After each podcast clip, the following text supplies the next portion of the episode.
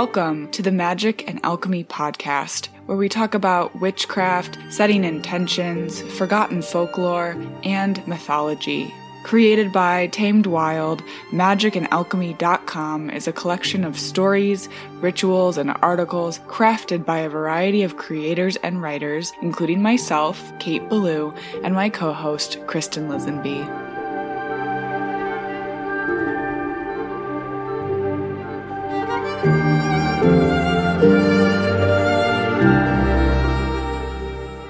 Hello, everyone. Welcome back to the Magick and Alchemy podcast. I'm Kristin Lisenby. And I'm Kate Belew. What are we talking about today, Kristin?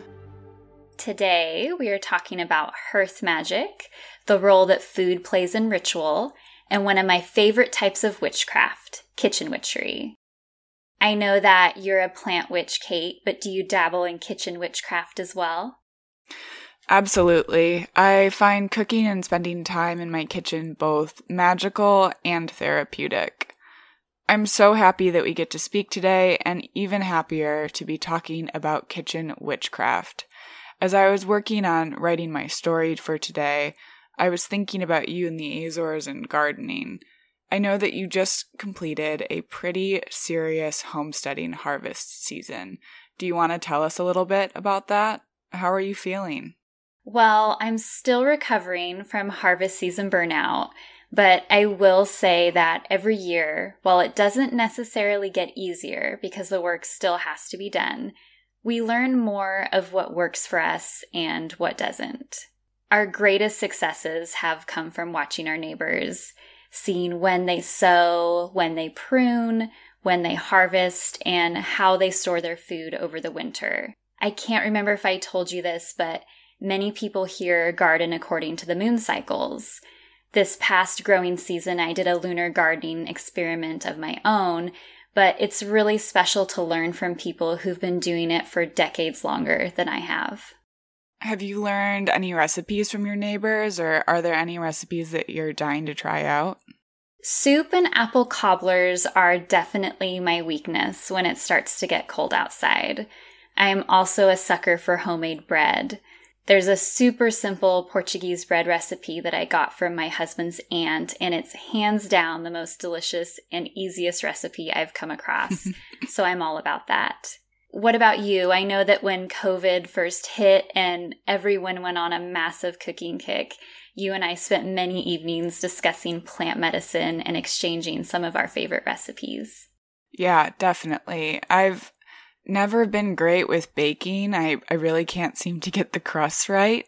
Um, I have some sourdough starter that I've just been kind of staring at. But I will say that soups are my absolute favorite. I'll touch on that a bit later in the episode for sure. A few weeks back, you mentioned to me that you were struggling with some fae folk in your garden. Did you ever work out how to approach that? I really want to say yes, but you never really know with the fae. Uh, you know, but it was during harvest season when everything was a little wild the garden was going through a big change, and there just seemed to be so much chaos. Things were going missing. There were odd flickers and orbs of light that I would barely catch out of the corner of my eye. So I did the only thing I could think of, which was message you about it and ask for advice. I think that after we talked, I realized that all my digging in the garden and shifting things around instead of letting nature take its course, might have been interfering with the land spirits that have called this place home long before I ever did. So I ended up doing a simple meditation in the garden, no working or doing anything beyond just observing. Then I scattered some wildflower and marigold seeds that I'd been collecting in hopes that my presence becomes more welcome over time. Oh, wow. Yeah, that's beautiful. And I love marigolds for that. And also, I hope that there were some foxgloves in that wildflower mix. I think that in my experience, the Fae folk love foxgloves. Um, but you'll have to keep me and our listeners updated. I know that you also just wrote a recipe book for Tamed Wild Definitely. for the November box. And I had the opportunity to check that out. Thank you, Shelby. I'm wondering how you approached the creation of that booklet. Well, this was the second volume of the Wild Recipes book. I wrote the first one in 2018, shortly after my move to the Azores. But this book has a lot of recipes that I've been perfecting over the past few years. Many are recipes that my family and in laws have shared with me and that I've modified as I've learned to trust my intuition in the kitchen. I think that's my biggest goal when I sit down to write anything dedicated to the kitchen witch to convince people to trust their intuition. Sometimes we make an edible work of art, and sometimes we burn everything to ashes, but that's how we sharpen our skills. Mm-hmm. And I think that's one of my favorite things about the Kitchen Witch. She doesn't try to be perfect. She's just happy to have the freedom to create, and she's always happy to share.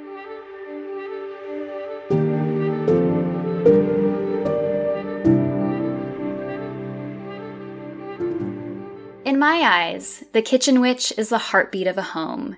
She is experienced, she's resourceful, and she's transformative. She isn't rich in the way that modern society views wealth, but whatever she lacks, she makes up for in ingenuity. For some of us, she takes after our mothers and grandmothers, who overcame hardship and lived by the rule waste not, want not. She is, of course, a master in all things culinary. She boils, bakes, and brews her way into our hearts, never wasting precious time to measure out ingredients or religiously follow a recipe, especially since adding a pinch of this and a bit of that has been the secret to her masterpieces all along. When I think of the traditional kitchen witch, I immediately think of Aunt Hilda from Sabrina the Teenage Witch and the chilling adventures of Sabrina. Hilda is always whipping up a cake or a batch of cookies and is never too busy to put on the kettle and discuss whatever it is that someone needs to get off their chest.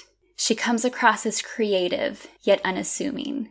But people sometimes forget that as the master chef and queen of the hearth of the Spellman household, she practices magic constantly, so her spell work is powerful. I love Aunt Hilda so much. Melissa Joan Hart fan or Chilling Adventure of Sabrina fan? Both. I grew up watching the original Sabrina, as you probably did too, so that will always have a special place in my heart but I really love the spooky vibes of the updated version. Mm-hmm. Hilda, along with other kitchen witches, probably dabble in green witchcraft as well. Their knowledge of roots, leaves, and seeds is extensive. She works with plants not only in the kitchen, but likely has a garden where she grows herbs and spices to enchant her meals. I think of Circe, the Greek goddess of magic, as portrayed in Madeline Miller's book. She lives alone on her island, rarely has guests to cook for, but when she does, it's a meal unlike any that they've had before. I haven't ever thought of Circe as a kitchen witch. I know you're going to tell us, but please say more. Well, like Circe and Aunt Hilda, the kitchen witch is also a goddess of transformation. Not only does she transform simple ingredients into a feast, but some, like Circe, are shapeshifters.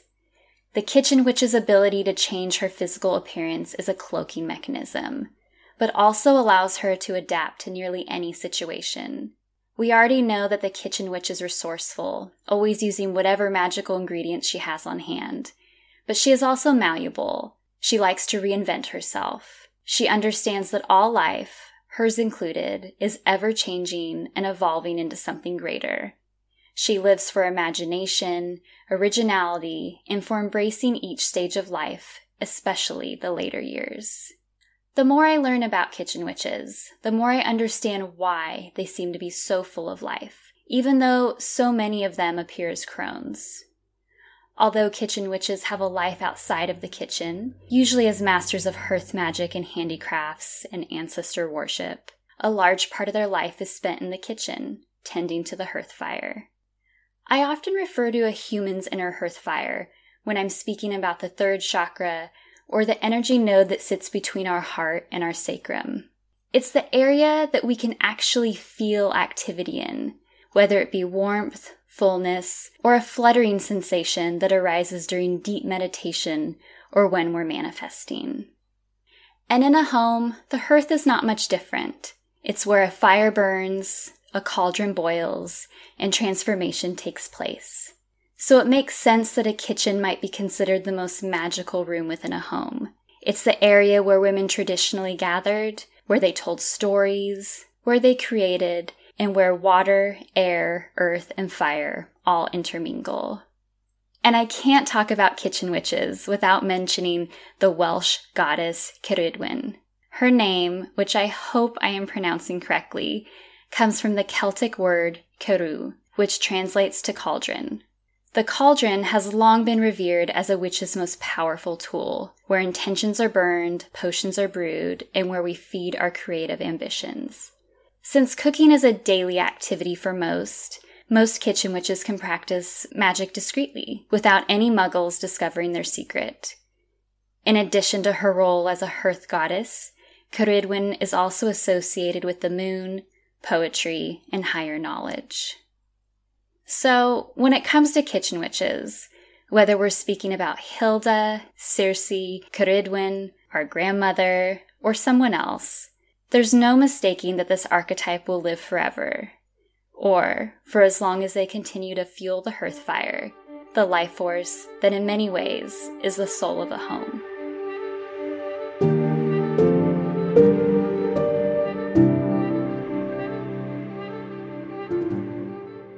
That's really beautiful. I love how kind of these images of hearth and home and um, the women that tend to them show up across myths and cultures and time. Like, as you were speaking, I was thinking about Vesta, the Roman goddess of hearth and home, as well as her priestesses, the Vestals. Yeah, it's funny that you say that because I almost wrote about Vesta for this episode. Mm. And the thing that I find most interesting about her is that she's rarely depicted in human form. Mm-hmm. From what I understand, most representations of Vesta show her as a fire. And I think that's really special and really aligns with her purpose as a hearth goddess.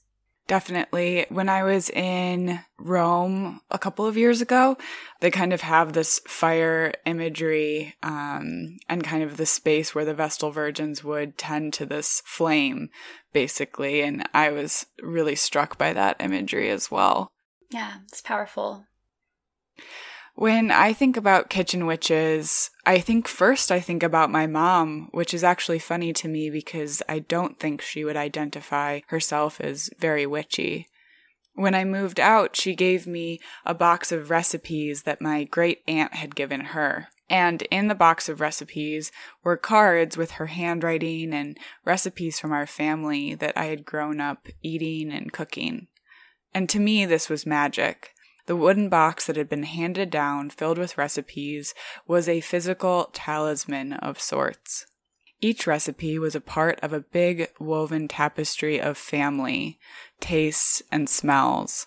And as I was leaving home, the box allowed me to transport that magic with me. Especially the soups, which I mentioned earlier, I think are my favorite thing to make. I think because soups have so many herbs mixed into them, I often think of them as remedies, or maybe this is just because they were often made for me when I was sick.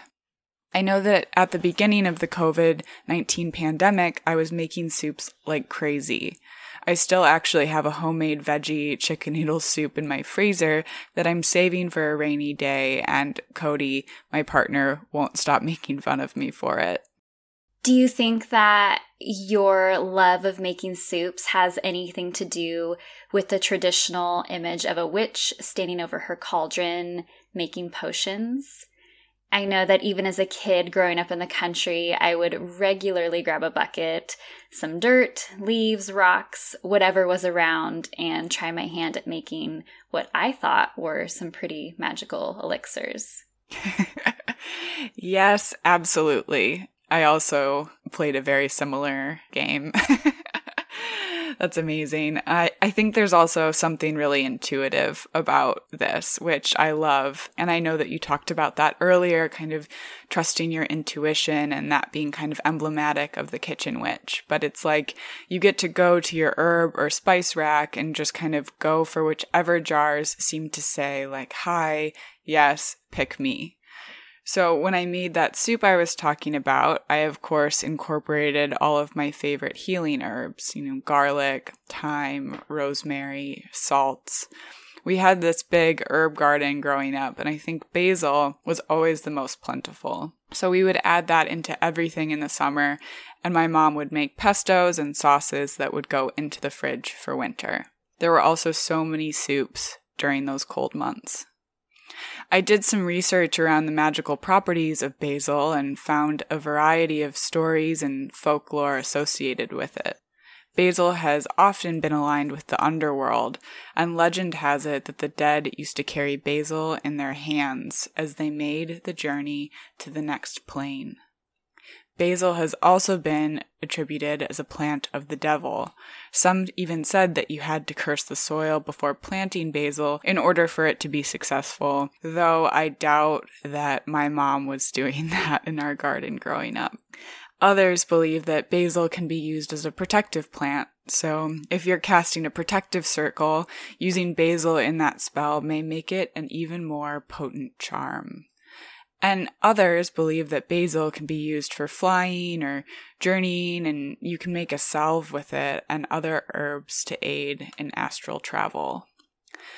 On a medicinal level, basil is wonderful for soothing the stomach and can also be helpful topically for skin struggles. I'm also a huge fan of thyme, bay leaves, garlic, and mint, each with their own kind of beautiful vibration, properties, and folklore, but I think I'll have to save those for another time. I'm sure you feel similarly, Kristin, but I feel like magical practices and cooking practices are very much the same. There are steps, you follow them, you have a desired outcome or intention, and you may track in your own handwriting how you can alter, change, or adapt the craft or recipe over time. Yeah, I absolutely agree with that. And I also feel that a homemade or handwritten cookbook feels very similar to a grimoire or a book of shadows.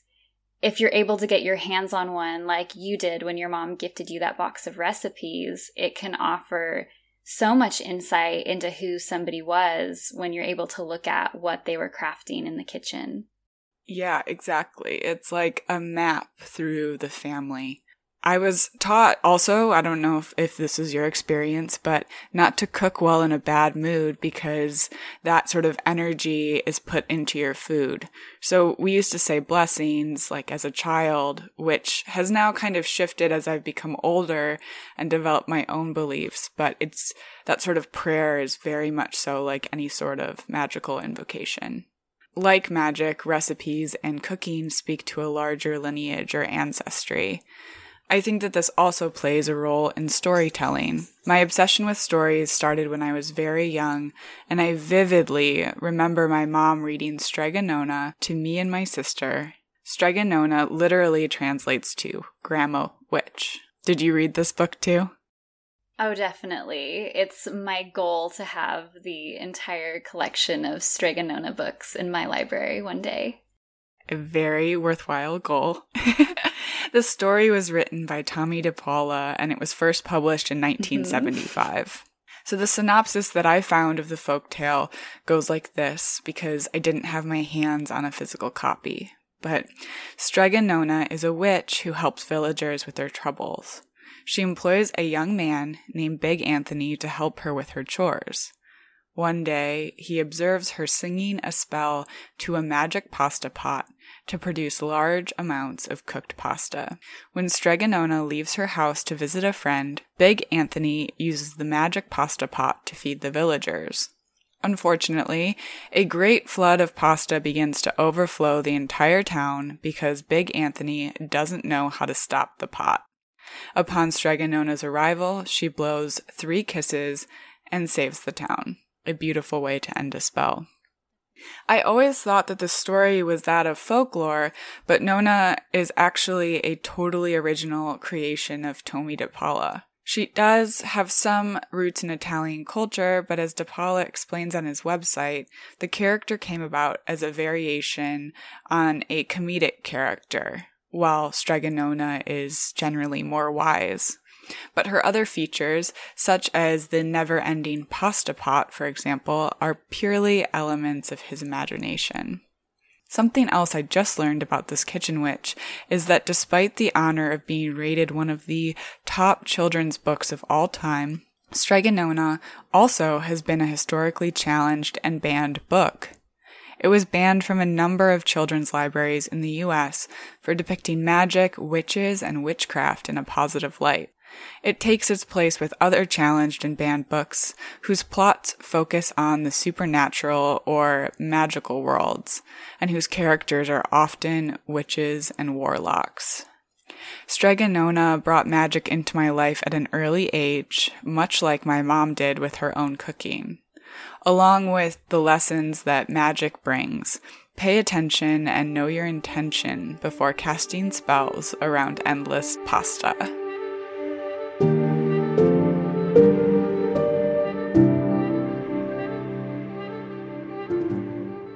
Kate, I could talk about Strega Nona all day, but I know our time is coming to an end, and it's a pretty big question to ask at the closing of an episode. But why do you think that for thousands of years, humans have felt called to incorporate food into ritual? I have plenty of theories, but I'd love to hear yours. Yeah, that's a really great question. To me, there's something so intimate about sharing a meal with someone or preparing a meal. I think that the steps to prepare food are ritual in itself, so it seems very natural that the two would be linked together.